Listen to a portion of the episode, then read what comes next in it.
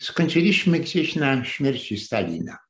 Ale ta śmierć Stalina, e, według mnie, to nie jest taki czynnik bardzo, e, bardzo rozdzielający. On oczywiście rozdziela dwa różne procesy, ale te dwa różne procesy e, są silnie połączone i chociaż są przeciwstawne, to właściwie one dopiero budują, budują tą przyszłość PRL-owską. I pierwszy ten okres to jest okres zaostrzania terroru. Polskę trzeba umieścić w obozie sowieckim. Stalin chce umieścić Polskę w obozie sowieckim terrorem, co mu się w bardzo poważnym stopniu udaje. Natomiast ten drugi okres, o którym chcemy mówić, który się zaczyna od druga połowa, połowa właściwie tego okresu PRL-owskiego, o której chcemy mówić, to ona się rozpoczyna po, bezpośrednio po śmierci Stalina, czy trochę, trochę nawet później niż śmierć Stalina, bo przecież jeszcze we wrześniu dochodzi do aresztowania prymasa Wyszyńskiego, no to to jest działanie w myśli w tempie stalinowskim. Tak jak przedtem buduje się Polskę w obozie sowieckim terrorem, to teraz buduje się Polskę w obozie sowieckim wychodzeniem z terroru. Najpierw przeważał strach. My stawaliśmy się coraz bardziej częścią, tą organiczną częścią obozu sowieckiego ze strachu. Ze strachu zniszczenia, mordowania ludzi, więzienia i tak dalej, i tak. To był ten pierwszy okres. A drugi okres jest, to jest, wydaje się, że to jest proces odwrotny. Tylko czym się ten proces odwrotny kończy? Ten proces odwrotny kończy się przejęciem e, władzy e, przez Gomułkę i parę dni po e, ósmym plenum jest manifestacja na centralnym placu Warszawy przed Pałacem Kultury. I to jest największa manifestacja Polaków w całym XX wieku a także w dotychczasowej części XXI wieku.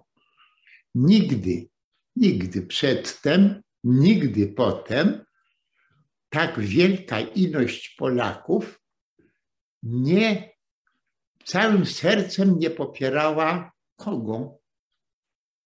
Sowieckiego rezydenta. Popierała sowieckiego rezydenta przecież. On ponieważ był w więzieniu, e, ponieważ potrafił wykorzystać to wszystko, cały ten terror, na który wszyscy cierpieli, potrafił no, pokazać, jak, jaki on jest litościwy, potrafił pokazać, jak on kocha Polskę, potrafił pokazać, jaki jest stanowczy w stosunku do Związku Radzieckiego. I umieścił Polskę, i umieścił Polskę w orbicie Związku Radzieckiego bardzo mocno. Pomyślmy, co się stało w tym okresie między śmiercią Stalina i aresztowaniem prymasa Wyszyńskiego. To jest początek, a koniec to są te pierwsze tygodnie y, Gomułki od wiecu, poczynając na na placu przed Pałacem Kultury i te następne tygodnie, aż, aż właściwie do wyborów e, na początku przyszłego roku, wyborów, które nie są wyborami sfałszowanymi, wyborów, w których Polacy głosują tak, jak partia wymaga, e, wyborów, w których do, uczestnictw, do uczestnictwa w których zachęca prymas Wyszyński. I teraz to, i co, się, co się w tym okresie dzieje? Ten, ten, okres, e, ten okres jakby wprowadzenia Polski za koniec terroru, Polska wchodzi jako pełnoprawny członek, ale także w pełni przejmuje obowiązki satelity sowieckiego. Jeżeli przedtem były, trzeba było ich zmuszać, Polaków, to teraz nie trzeba Polaków zmuszać. I tutaj mamy e, kilka kolejnych wydarzeń, które e, pokazują, jak się e, ten proces odbywa. Pierwszy taki bardzo, bardzo radosny, że tak powiem, efekt przynosi lipiec 1953 roku aresztowanie Berii. Aresztowanie Berii pokazuje, że Związek Radziecki się zmienia, jest, odzyskuje ludzkie oblicze. Beria to ten krwawy pies Stalina, który przez ileś tam lat, najpierw na, w Gruzji, później w całym Związku Radzieckim morduje ludzi. To jest pierwszy taki punkt zwrotny. Po tym punkcie zwrotnym jeszcze się zdarza taki powrót do stalinizmu, pod każdym względem po powrót do stalinizmu. Jedyną, no, nie osobą, jedynym, kimś, kimś jedynym, kto bronił prymasa Wyszyńskiego, to nie był żaden biskup, żaden prałat, żaden ksiądz to był pies prymasa, e, pies prymasa e, Wyszyńskiego, który ugryzł bezpieczniaka, który prymasa aresztował. On jeden, pies, pies. Natomiast całe otoczenie patrzyło. Całe otoczenie bało się drgnąć. To tak wyrosło z tego strasznego strachu jeszcze za życia Stalina w tych ostatnich latach Stalina. I, I tutaj to, że nawet już nie ma Berii, że Berię zamknęli, no to przypomnieli sobie, że poprzednika Berii też zamknęli, a jeszcze więcej tych ludzi pozamykali. Tar wraca. To jest pierwsze pierwsze taki, e, takie wydarzenie. Mniej więcej rok później odbywa się, i to ma jakieś bardzo istotne znaczenie, pokaz buntu pierwszego środowiska, które jest PRL, który, które rządzi PRL-em. To pierwsze środowisko, które rządzi PRL-em, to są dziennikarze. Dziennikarze którzy siłą rzeczy widzieli prawdę o tym, co się działo wokół w okresie stalinowskim.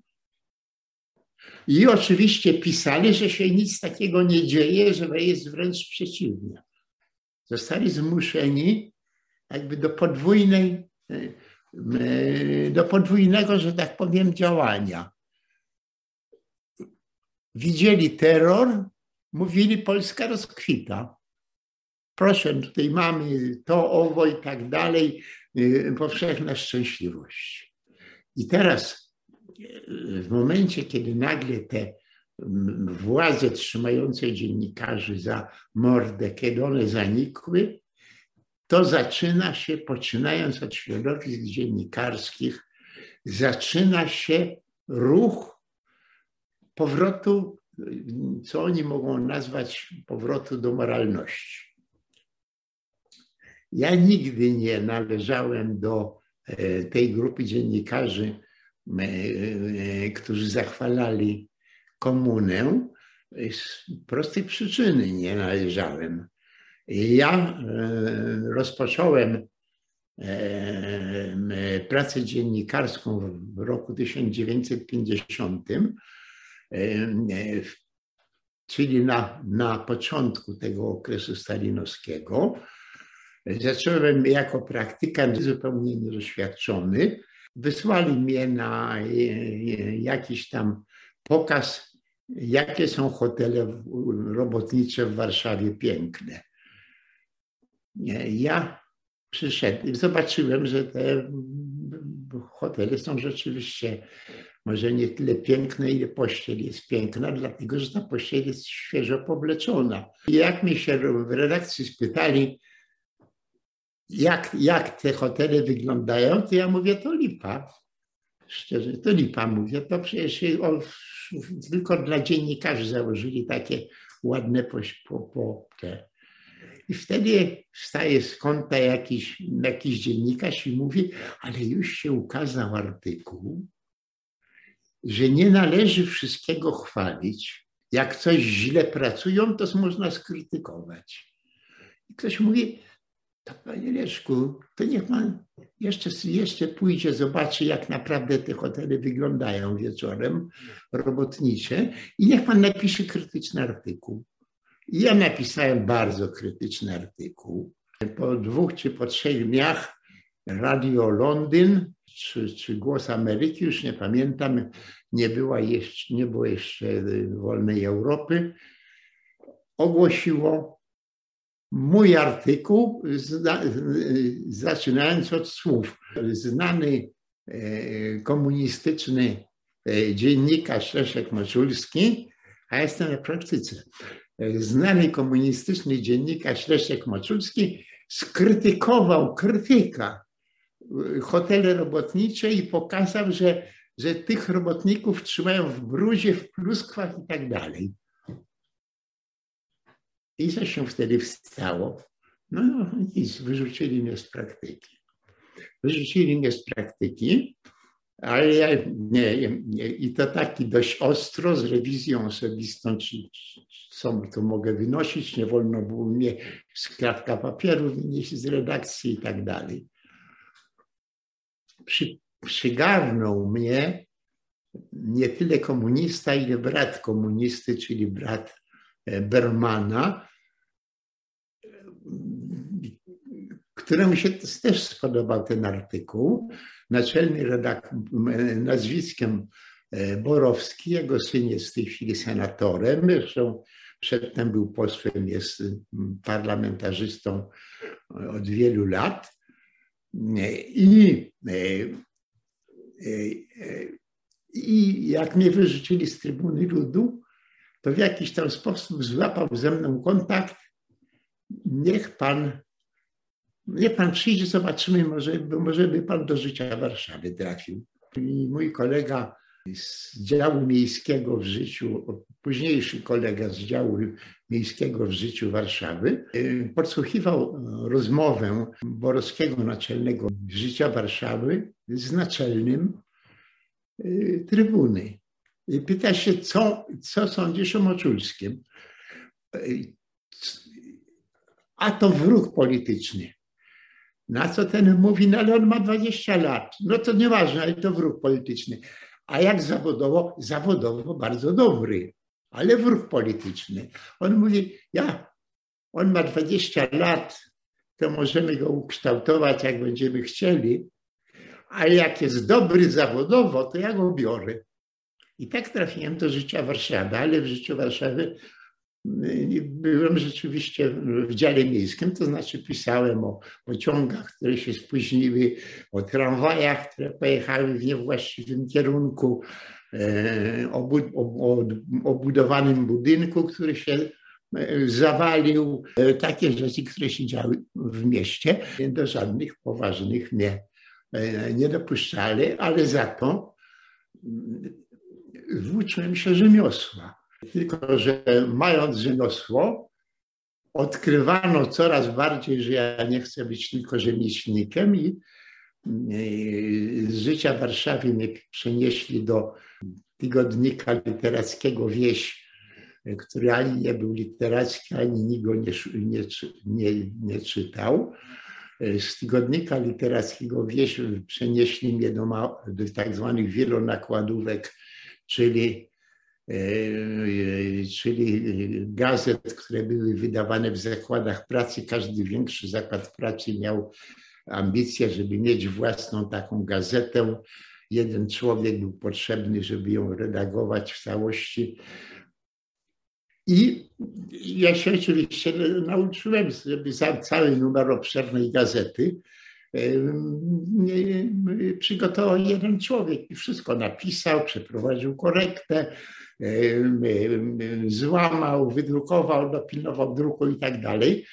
Tego wszystkiego się nauczyłem, tylko schodziłem w dół, a ponieważ robiąc te gazety wielonakładowe starałem się co można skrytykować, to jakiś facet, ponieważ byłem na etacie prowadziłem gazetę, ale byłem na etacie pomocnika jakiegoś tam specjalisty, takiego do podawania narzędzi.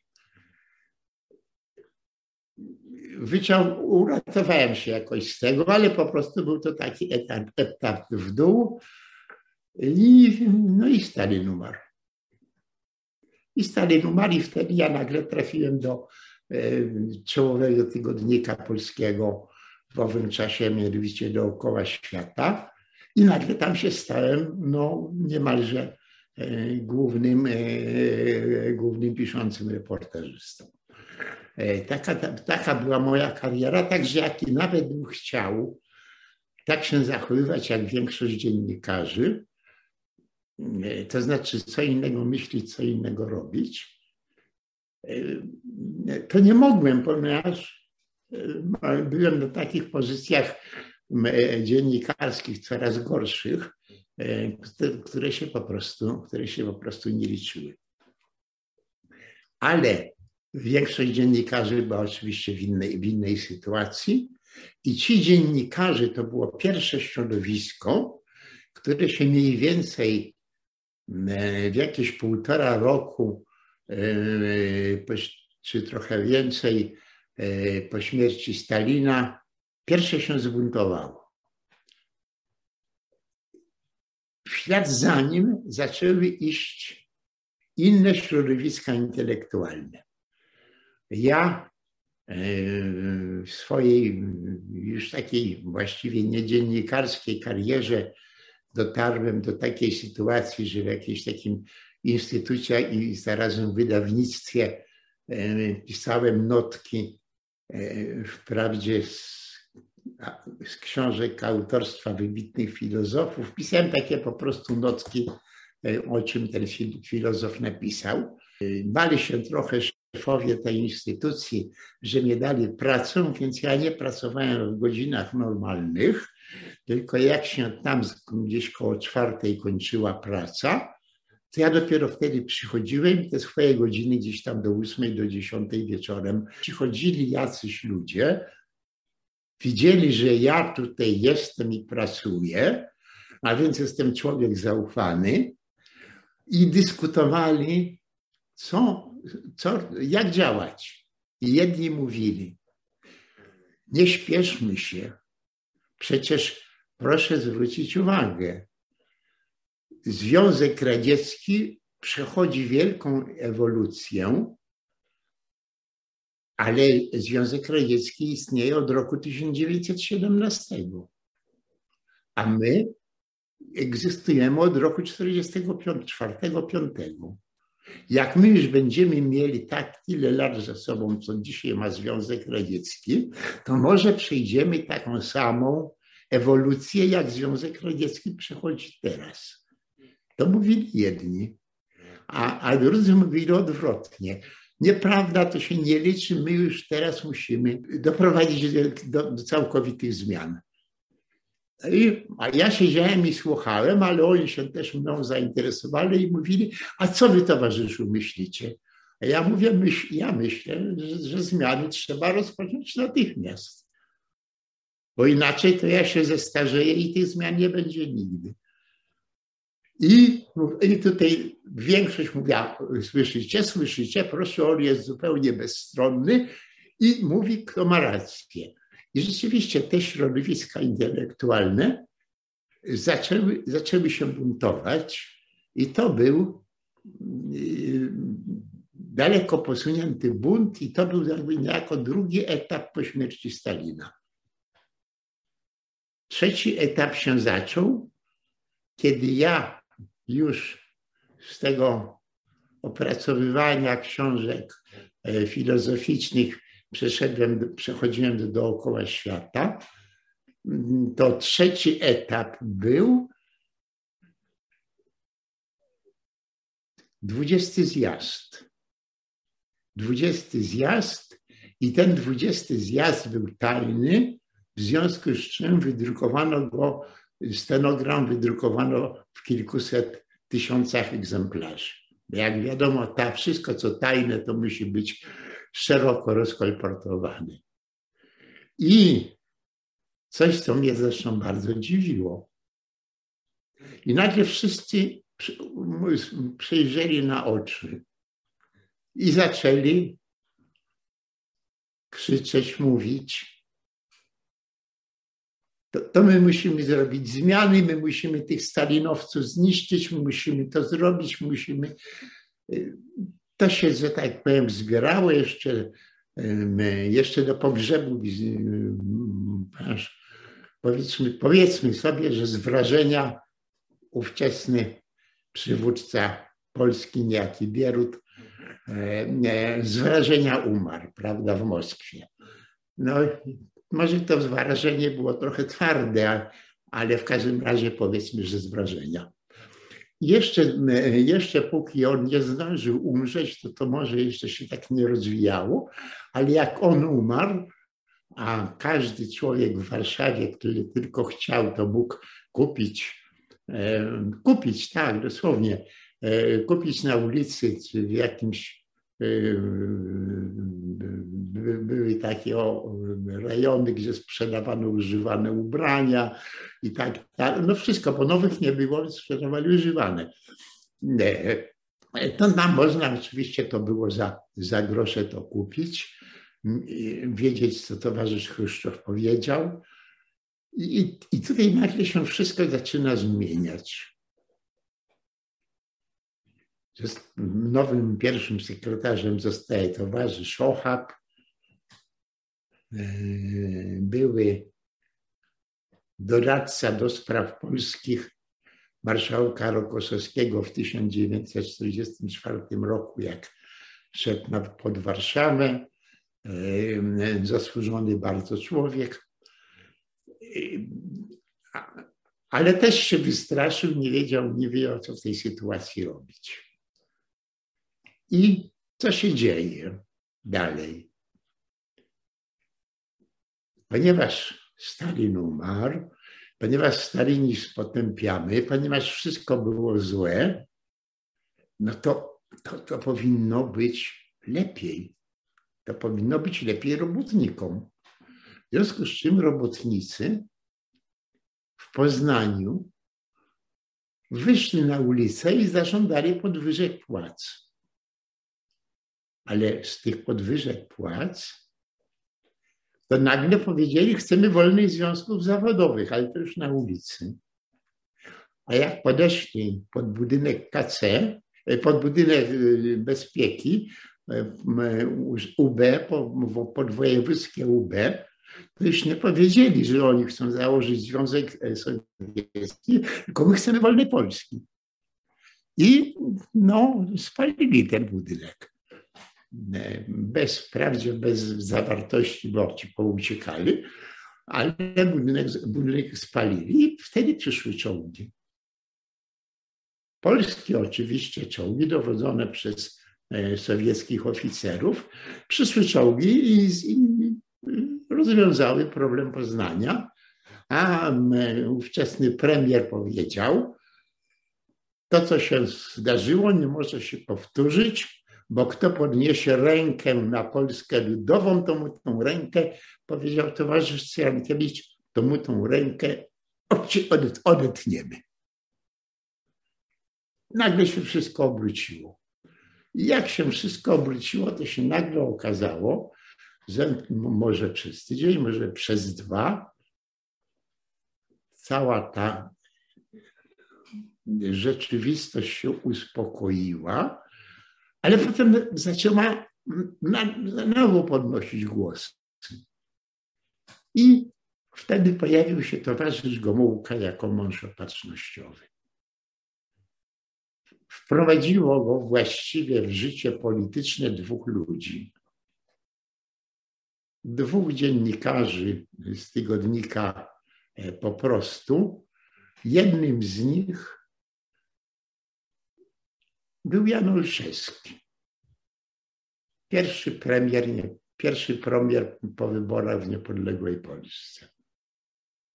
Drugi natomiast cały czas, cały czas był przy Gomułce, a potem został w biurze pierwszego sekretarza. Przyjaźnili się obaj. Jeden trafił w inną stronę, drugi trafił w drugą stronę. W każdym razie oni dwaj go, że tak powiem, przeprowadzili z nim wywiad, wydrukowano ten wywiad i nagle sobie przypomniano, że jest towarzysz Gomułka. A towarzysz Gomułka jeszcze przypomniał, że on nie tylko jest, ale on wyszedł z więzienia. Tak prawdę mówiąc, to on w tym więzieniu wcale długo nie był. W większość czasu to on był po prostu w takiej willi, internowany w takiej willi w Miedzyszynie pod Warszawą. Rzeczywiście nie mógł z tej willi wychodzić. E, początkowo żona była w sąsiedniej willi, ale potem pozwolili im razem mieszkać i właściwie był tylko internowany, no bo w więzieniach, e, które e, trudno było przeżyć, można było dostać trzy lata więzienia i, i tego nie przeżyć. To on siedział, siedział może w internie trochę dłużej, ale, ale nic mu się nie stało towarzysz Gomułka stanął na czele. Rosjanie trochę zgłupieli. Przywódca sowiecki nagle ma kłopoty nie tylko u siebie w kraju, ale przede wszystkim ma kłopoty ten w Polsce, to na Węgrzech nie wiadomo, co się dzieje. I w tej sytuacji, nie chcąc, podaje rękę Gomułce, nie chcąc tego. Tam są rozmaici ludzie, ale na ogół nowi, niektórzy tacy, którzy pilnowali więzień przedtem, to, to nie jest takie proste. No, to towarzysze radzieccy, właściwie całe politbiuro przyjeżdża do Warszawy i nie wiadomo właściwie, co jest. Potem e, powstały takie legendy, e, że Gomułka zamknął się z Chruszczowem w jakimś pokoju i wszystko mu wytłumaczył. I to było oficjalne. I w związku z czym Rosjanie wrócili do Moskwy to y, było w, w, że tak powiem, wersją. Y, my dzisiaj wiemy, że nikt, nikt nie, nie prowadził rozmów w dwójkę w żadnym pokoju, że nie bardzo się byli w stanie dogadać, ale wiemy też, że jakkolwiek dwie dywizje rosyjskie to ruszyły na Warszawę, dwie, ale ruszyły tylko dwie, bo Rosjanie, którzy mieli także kłopoty w NRD, no i mieli kłopoty e, w, e, na Węgrzech i nie wiadomo było, co z Rumunią i kłopoty w Rosji, to, to, to tej, do tej Polski więcej niż dwie dywizje nie mogli dać, ale te dwie dywizje, ja, zresztą jedną z nich widziałem, w pewnym momencie pojechałem z Warszawy do Łodzi i po drodze spotkałem czołg samochodem. Jechaliśmy i po drodze spotkaliśmy e, właśnie idącą w kierunku Warszawy sowiecką dywizję pancerną. Ale że dwie dywizje to było po prostu za mało, więc trzeba było zwiększyć w Polsce ilość i zrobić interwencję radziecką, tylko że tu nagle wybuchło na Węgrzech. I na tych Węgrzech sprawa była o wiele bardziej ostrzejsza niż w Polsce. W ogóle nie chciano się tłumaczyć przed Rosjanami. Ówczesny premier Noć, który podobnie jak Gomułka przesiedział, który przedtem był ministrem spraw wewnętrznych. Wiemy, co to znaczy minister spraw wewnętrznych w kraju komunistycznym. Wiemy, to jest morderca. On w latach 40. był ministrem spraw wewnętrznych, Potem siedział w więzieniu i się chyba w tym więzieniu czegoś nauczył, a jak go wypuścili z więzienia, to został premierem i nie chciał się tłumaczyć Rosjanom, co, co przypłacił zresztą życiem. Ale wtedy Rosjanie zorganizował to niejaki Andropow, który później był pierwszym sekretarzem, później był szefem bezpieki, a później był pierwszym sekretarzem KC, KPZR, już po śmierci y, y, y, Breżniewa. I tylko on, a on w czasie był ambasadorem. Rzadki przykład polityka radzieckiego, który skończył wyższe studia. Był, był ambasador, ambasadorem w Budapeszcie. I on był właściwie głównym organizatorem inwazji sowieckiej na Węgry. Bardzo, bardzo krwawej, bardzo morderczej. Pół Budapesztu niemalże zburzono i tak dalej. Kilkaset tysięcy ludzi uciekło przez granicę. Straszne rzeczy się działy. W związku z czym Polska była lepsza, no nie trzeba było posyłać więcej wojska, żeby ją niszczyć, bo, bo ta Polska cały czas w ustawie pierwszego sekretarza mówiła, my jesteśmy wierni Związkowi Radzieckiemu. I pamiętam taką historię. Łaziłem po mieście, łaziłem w Sejmie, wszędzie chłonąłem, co się dzieje. I wreszcie parę dni po objęciu władzy Gomułka jedzie do Moskwy. Żegna go tłum olbrzymi na dworcu. Ja się w ten tłum wciskam, wciskam i wreszcie docieram i okno jest do połowy otwarte. Przez okno e, wygląda towarzysz Gomułka. E, za tym oknem, a rozmaici ludzie przez okno mu tam mówią. Jakiś starszy pan powtarza, kochany, kochany, ten, niech zapłacą za ten nasz węgiel, niech zapłacą nam za ten nasz węgiel. A Gomułka mu odpowiada, nie tylko za węgiel, niech zapłacą za te fabryki, co wywieźli z ziem zachodnich. To my tego wszystkiego żądamy. Niech zapłacą wszystko. I tutaj dziękujemy Ci, Panie ani pieniędzy za węgiel nie, nie, ani słowa nie powiedział na temat węgla w Moskwie, ani słowa nie powiedział na temat fabryk, które wywożono. I teraz, gdyby mnie to ktoś opowiadał, to może bym nie uwierzył, ale ja po prostu byłem siłą rzeczy słuchaczem i, i, i, i właściwie E, niemalże w to uwierzyłem.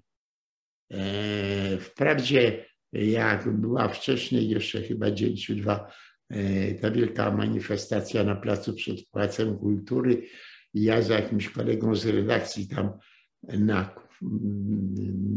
dość daleko od środka siedziałem i ja tłumaczyłem, to on dzisiaj tak mówi, a zobaczymy, co on będzie mówił jutro, co będzie mówił pojutrze mój kolega mówił, ale jak to, co ty opowiadasz? To znaczy, ja, ja miałem, ja się zacząłem na Gomułkę w 1948 roku, wierzyłem w 1948 roku, że Gomułka jest antyradziecki, po czym usłyszałem go przez radio na, e, na, na, na zjeździe zjednoczeniowym PZPR-u i on na zjeździe zjednoczeniowym PZPR-u tak chwalił, tak chwalił Związek Radziecki, wierność Związku Radzieckiego, że chyba nikt, nikt bardziej tego na tym zjeździe nie robił. I ja się wtedy, miałem 18 lat, ja się wtedy za głowę złapałem, prawda? Że ja myślałem, że mówiąc inaczej, ja straciłem zaufanie do komułki w roku 1948. Natomiast Polacy stracili później. Wszyscy, ale później. Na przestrzeni, na przestrzeni lat. I to był ten okres. Proszę pamiętać. tłum największy, który się zgromadził w XX wieku, żeby wznosić okrzyki na przywódcę, na pierwszego sekretarza PZPR-u. Polska się dobrowolnie staje częścią obozu sowieckiego. Stalin terrorem chciał to wymusić, w znacznej mierze przygotował to, ale przed, przed śmiercią Stalina, przed okresem Stalina, w każdym tym wypadku to Polacy byli przymuszani, ale niezależnie od tego, że byli przymuszani, to mówili, Polska nie, odebraliście nam niepodległość. Po czym się już ugięli pod tym wszystkim, najwyżej tak myśleli. Ale, ta, ale, tak, ale tak myśleli. Po czym, jak zaczęła się polityka ustępstw, ustępstw, ustępstw, to się wszystko zmieniło i Polacy oklaskują sowieckiej nominacji dyktatora. On go przecież, e, Rosjanie go przecież i Stalin osobiście e, w 1944 roku tak Polsce narzucił. Po prostu sami nagle wybieramy, że nasz przywódca to jest ktoś, kto nas trzyma w obozie sowieckim. I tutaj trzeba odpowiedzieć na pytanie, dlaczego to nastąpiło. To bo to wcale nie była, nawet nie była to przecież zmiana poglądów ludzi. Ludzie kształtują się i ten moment ukształtowania się zależy od rzeczywistości, kiedy oni są jeszcze dość młodzi. W zasadzie e, w Europie ludzie formalnie gdzieś zdobywają e, pełną taką świadomość, powiedzmy sobie, między 14 a 22, 23 rokiem życia, w tym czasie dorastania i pierwszych latach dorosłości. Wcześniej się uczą jakoś tego, wcześniej się, ale uczą się z czego? Uczą się z otaczającej rzeczywistości. W związku z czym poszczególne pokolenia, które są w innej rzeczywistości, dorastają, to te pokolenia przybierają inną świadomość. Ja urodziłem się w roku 1930 i 18 lat miałem w roku 1948. W roku 1948 skończyłem szkołę, która była oparta o podręczniki przedwojenne z przedwojennymi nauczycielami, którzy nauczali nas dokładnie tak samo, jak nauczali przed wojną. Ja zostałem ukształtowany przez drugą Rzeczypospolitą. Jeszcze, ponieważ się dość wcześnie wdałem w politykę i w związku z tym dość wcześnie e, dostałem po skórze, e, to jeszcze bardziej to, to umocniło tą, tą moją świadomość wyrosłą z drugiej Rzeczypospolitej. Moja siostra, która się urodziła w roku 1934, w tym samym roku urodził się Jacek Kuroń. Jak się kończyła wojna, miała 10 lat. I ona pamiętała straszne rzeczy z wojny. Mieliśmy taką straszną noc, kiedy w takiej miejscowości, w której mieszkaliśmy, mordowano i wyważono Żydów. Taką straszną noc Holokaustu, prawda, na miejscu, którą bardzo silnie ona miała poniżej tam 8 lat czy coś takiego, ja miałem więcej. I, I ona pamiętała wojnę. Pamiętała wojnę jako coś strasznego. Ale jak ta wojna się kończyła, to ona miała 10-11 lat. Jak zdobywać zaczęła e, świadomość, to już zdobyła świadomość powojenną. I ona mówiła, Leszek, co ty opowiadasz o tej waszej drugiej Rzeczypospolitej? Wojna była straszna, przecież bolszewicy przyszli i nas wyzwolili. Te, te straszne rzeczy przeżywaliśmy podczas wojny, przecież nas wyzwolili. W dodatku e, po wojnie bardzo szybko zaczęliśmy mieszkać w Szopocie, a tam stosunki były bardzo cywilizowane. To znaczy raz po raz się oczywiście pokazywał ten terror, ale w miarę rzadko. A więc można dorastając, e, dorastając tam, można po prostu było powiedzieć, że ten nasz obecny stan jest znacznie lepszy niż stan wojenny, a ze stanu wojennego nas kto uratował? Rosjanie. To jest myślenie Hanki, mojej siostry, to jest myślenie Jacka Kuronia. To jest myślenie Jacka Kuronia. Ale było jeszcze następne pokolenie. Było pokolenie, które zaczęło się rok. E, to byli ludzie, którzy zaczęli się rodzić gdzieś w 1948 roku, ale tak liczymy gwałtowny przyrost urodzin 49 rok. Między rokiem 49 a rokiem 1961 w Polsce przybyło co najmniej 5 milionów ludzi, ponieważ rekompensata biologiczna, ci ludzie e, wyrośli. To, co się, co się dzieje normalnie po każdej wojnie, czy po każdej mm, jakichś masakrach i tak dalej, i tak jest okres rekompensaty biologicznej. I ten okres rekompensaty biologicznej w Polsce był bardzo wysoki.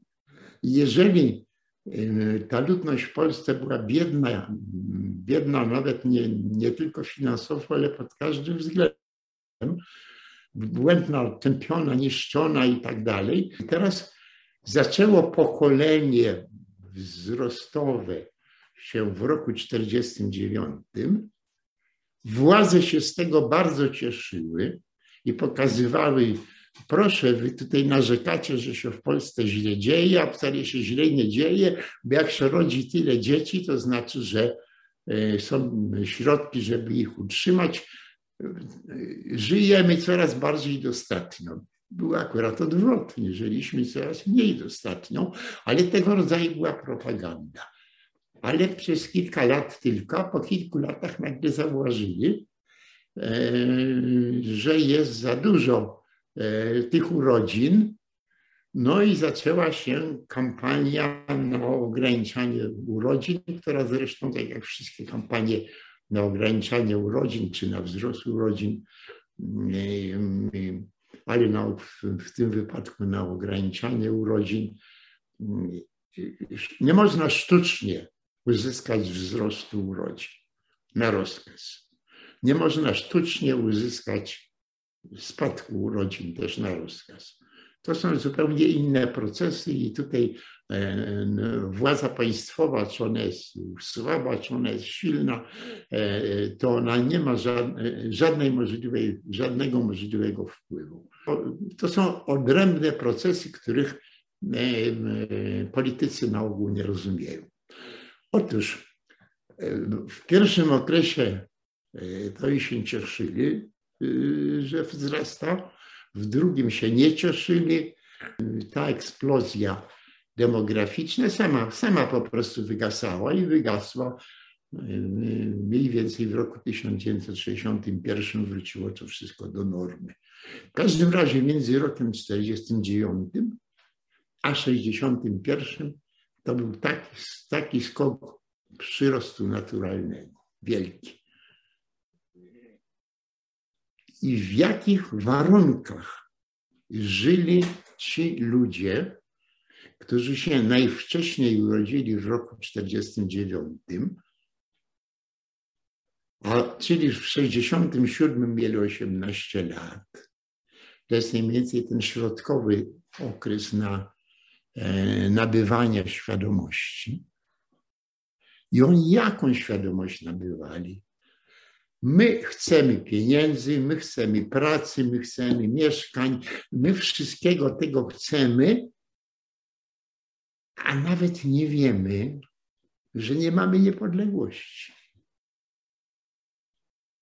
Ta, ten wyż, ten pierwszy wielki wyż, bo był jeszcze drugi wyż dzieci, dzieci tego pierwszego wyżu, pośrodku był dołek, ale ten pierwszy wyż zapomniał o Polsce niepodległej. Jeśli robotnicy strajkujący w Poznaniu pamiętali o niepodległości, to potem przestano pamiętać o niepodległości. Ale to był ten sam, tak, to byli ci sami ludzie, którzy dorośli najmłodsze pokolenie, najmłodsze pokolenie wyżowe osiągnęło ten próg dorosłości w roku 1980. To pokolenie zrodziło Solidarność. Pamiętajmy, że Solidarność to nie jest niepodległość. Solidarność to jest taka reforma PRL-u, wewnątrz Związku Obozu Sowieckiego taka reforma, dla, w której ludzie mogą przyzwoicie żyć. To są wszystko zmiany wewnątrz obozu. Dlaczego, dlaczego oni mieli tylko zmiany wewnątrz obozu?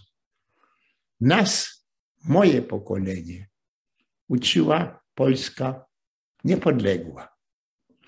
Hanki pokolenia mojej siostry już nie co najwyżej bała się powtórzenia wojny. Ci, którzy się urodzili w 1949 roku, nie znali wojny. I dobrze, nie bali się nawet terroru, dlatego że urodzeni w 1949 roku, urodzeni w 1949 roku nie zdążyli dorosnąć w pełni przed śmiercią Stalina. I, I to pokolenie się rozwijało w tym czasie, jak mówiliśmy, najpierw wzrost terroru, a potem systematyczny spadek. Władza jest coraz bardziej łagodna. To oni się wychowali głównie w tym czasie, kiedy ta władza stawała się najbardziej łagodna. I, i dlatego już pokolenie ich dzieci rozumiało kwestię niepodległości, ponieważ przeżyło okres Solidarności, ale już się urodzili w warunkach okupacji wojskowej, którą traktowano jako sowiecką okupację wojskową. I oczywiście tutaj niepodległość zupełnie inaczej wyglądała.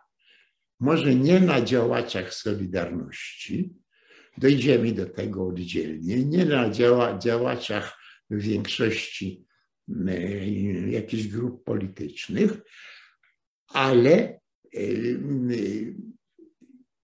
to nowe, te nowe pokolenia po 1986 roku, e, te nowe pokolenia już miały inne widzenie Polski. Natomiast to, to pokolenie, które ostatecznie stworzyło Solidarność, to pokolenie zmieniło Polskę. Ale to nie było pokolenie niepodległościowe. To było pokolenie, wielkie pokolenie, które ma olbrzymie zasługi, pokolenie, które zmieniło Polskę, pokolenie, które otwarło drogę do niepodległości, ale pokolenie, które w ogóle nie rozumiało, że niepodległość jest potrzebna. Dopiero ich dzieci to rozumiały. I teraz, jeśli mówimy, że w tym drugim okresie to są dwa, dwa okresy, kiedy nie, niejako charakter narzucają właściwie nie, nie Polacy, tylko narzucają zaborcy. Pierwszy ten okres 44, 48, 9, pierwszy ten okres kiedy dominuje NKWD, drugi okres, kiedy dominuje UB. A potem odchodzi się od tego wszystkiego. Te, te dwa okresy to są dwa okresy, kiedy się społeczeństwo broni. Lepiej, gorzej, ale się broni. Przywiera do ziemi, żeby go nie było widać, żeby nie mordowali, ale się jakoś broni. Po tych dwóch okresach następują następne i te następne okresy to jest to, to, ten pierwszy z tych następnych okresów jest zdominowany z czasem przez wzrost demograficzny, ale nie rozumiejący pojęcia niepodległości. Tylko nie dlatego, że ktoś to nam narzuca, bo narzucił wcześniej. Nie dlatego, że ktoś nam narzuca. Po prostu nie wiemy. Po prostu Polacy nie wiedzą, co to jest niepodległość. Wiedzą, co to jest dobra praca, wiedzą, co to jest, że można towary dostać w sklepie, wiedzą, co to jest, że można dostać półtora pokojowe mieszkanie i się cieszyć. To wszystko wiedzą. Natomiast, że nie mamy niepodległości, właściwie co to jest ta niepodległość? No dwa niepodległe państwa są na świecie, tam Związek Radziecki, Stany Zjednoczone. No, a my, a my będziemy, a my, nie, my, my jesteśmy w obozie sowieckim. No, no i jesteśmy, no, na wieki. Dziękuję Państwu.